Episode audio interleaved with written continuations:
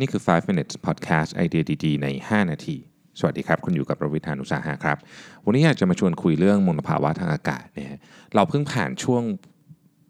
วิกฤตของ PM 2.5 ในกรุงเทพมหานครมา แต่ตอนนี้ประเทศไทยยังไม่รอดผลจากเรื่องนี้ซะทีเดียวนะครับ แต่ว่าผมมีความรู้สึกว่าเราอาจจะยังไม่เข้าใจถึง Impact ของมันว่าจริงๆ แล้วมันรุนแรงขนาดไหนนะฮะผมเลยอยากเอาบทความหนึ่งที่มาจาก World Economic Forum นะฮะซึ่งเป็นตัวเลขของประเทศที่เขา concern เรื่องพวกนี้มากๆ คือประเทศในยุโรปเนี่ย European Environment Agency นะครับยุโรปนี่ไม่ได้มีเอางี้ยุโรปนี่ไม่ได้มีเมืองที่ติดอยู่ในแบบ top list เลยนะส่วนใหญ่ไอ้เมืองที่อยู่ใน top list เนี่ยมันจะอยู่ในเอเชียซะเยอะ แต่ว่ายุโรปเนี่ยนะฮะเขาก็ทำตัวเลขออกมาว่าใน EU เนี่ยนะฮะ ไอมลภาวะทางอากาศเนี่ยฆ่าคนประมาณกี่คน ซึ่งต้องบอกว่าตัวเลขนี่น่าตกใจมากนะครับ คืออย่างในเยอรมันเนี่ยเขาคาดการณ์ว่าประมาณสัก 62,000 คน อิตาลี 60,000 โปแลนด์ 40,000 ฝรั่งเศส 35,000รวมๆเนี่ยทั้งใน EU ซึ่งอย่างที่บอกนะฮะไม่ได้เป็นไม่ได้เป็นประเทศที่ไอมี IPM 2.5 สูงอะไรเทียบกับฝั่งแถวบ้านเราเนี่ยนะฮะมีคนเสียชีวิตนะครับโดยสาเหตุจากเรื่อง air pollution เนี่ย400,000 คน นะคือไม่ไม่ควรจะเสียชีวิตแต่เสียชีวิตจากเรื่องนี้ ดังนั้นเนี่ยเขาบอกว่า uh, air pollution เนี่ยเป็น the biggest environmental risk in public health สำหรับยุโรป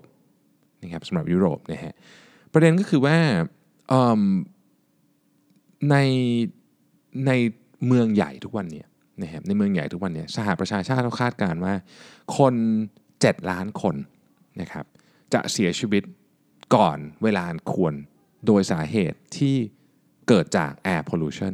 นะครับ air pollution เนี่ยถ้าพูดถึงจำนวนเมืองนะครับ คือเมืองไทยเราก็เคยไปติดที่ 1 ที่2นะแต่ว่าเอาเฉลี่ยแล้วเนี่ยในอินเดียกับจีนนะฮะจะเป็นจะเป็นประเทศที่มีปัญหาเรื่องนี้ค่อนข้างเยอะนะครับ WHO บอกไว้ว่า air pollution เนี่ยเป็น new tobacco เลยนะ คือมันมันมันเหมือนสูบบุหรี่นะครับ เรามาดูตัวเลขที่น่าสนใจเกี่ยวกับเรื่อง air pollution ที่ที่ในเอเชียใกล้ๆบ้านเรานี้แล้วกันเนาะแถวแถวบ้านเราเนี่ยนะครับ เมืองที่ค่อนข้างที่จะมีปัญหา ส่วนใหญ่อยู่ในเอเชียใต้นะครับกับจีนนะครับ ถ้าดูตัวเลขเฉลี่ยเอาเอาปี 2016 แล้วกันนะเป็นตัวเลขล่าสุดที่ผมหาได้เนี่ยนะครับ ทั้งปีเนี่ยนะฮะ PM 2.5 เนี่ยเดลีดักกาปัก กิ่งลาฮอร์มุมไบนี่คือ 5 เมืองที่ที่มีปัญหาเยอะที่สุด ตอนนั้นเนี่ยกรุงเทพอยู่ประมาณที่ 10 กว่ากว่านะครับก็ยังยังไม่ได้ดุเดือดมากรุงเทพนี่ใกล้เคียงกับโซลและมะนิลา แต่อย่างที่เราทราบกันช่วงหลังๆเนี่ยบางบางบางบางวันเรากระโดดขึ้นมาที่ 1 เลยก็มี แต่ไม่ใช่เฉพาะกรุงเทพนะครับกรุงเมืองไทยก็มีปัญหาอยู่หลายภูมิภาคเหมือนกันนะครับบางทีอีสานก็จะจะแดงเข้มขึ้นมาเลยนะครับบางที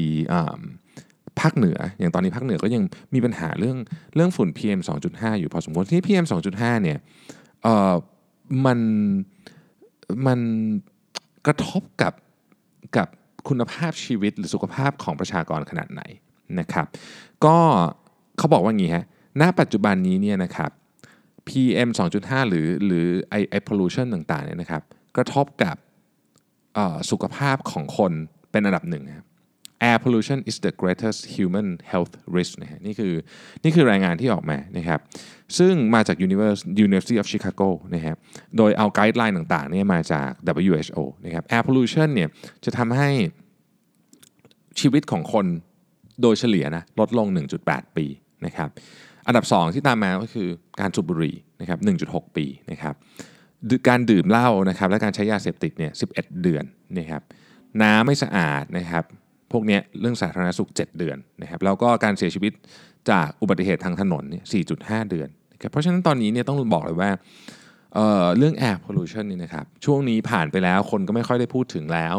แต่เดี๋ยวมันจะกลับมาใหม่อย่างแน่นอน แล้วก็ไม่ใช่เรื่องเล่น ๆ ด้วย ถ้าเรายังอยากมีคุณภาพชีวิตที่ดีกว่านี้เนี่ยเราทุกคนในฐานะประชาชนต้องต้องช่วยกันทำให้เกิดการเปลี่ยนแปลงขึ้นให้ได้ ไม่งั้นเนี่ย PM 2.5 150 180 200 250 มันก็จะยังวนๆอยู่เนี่ยครับแล้วมันมีแต่จะเพิ่มขึ้นไม่มีลดลง แล้วถ้ามันเป็นความเสี่ยงต่อสุขภาพของเรามากที่สุดเนี่ยผมคิดว่ามันเป็นเรื่องที่ทุกคนต้องร่วมมือกันแก้ไขให้ได้ครับ เราพบกันใหม่ในวันพรุ่งนี้นะครับ สวัสดีครับ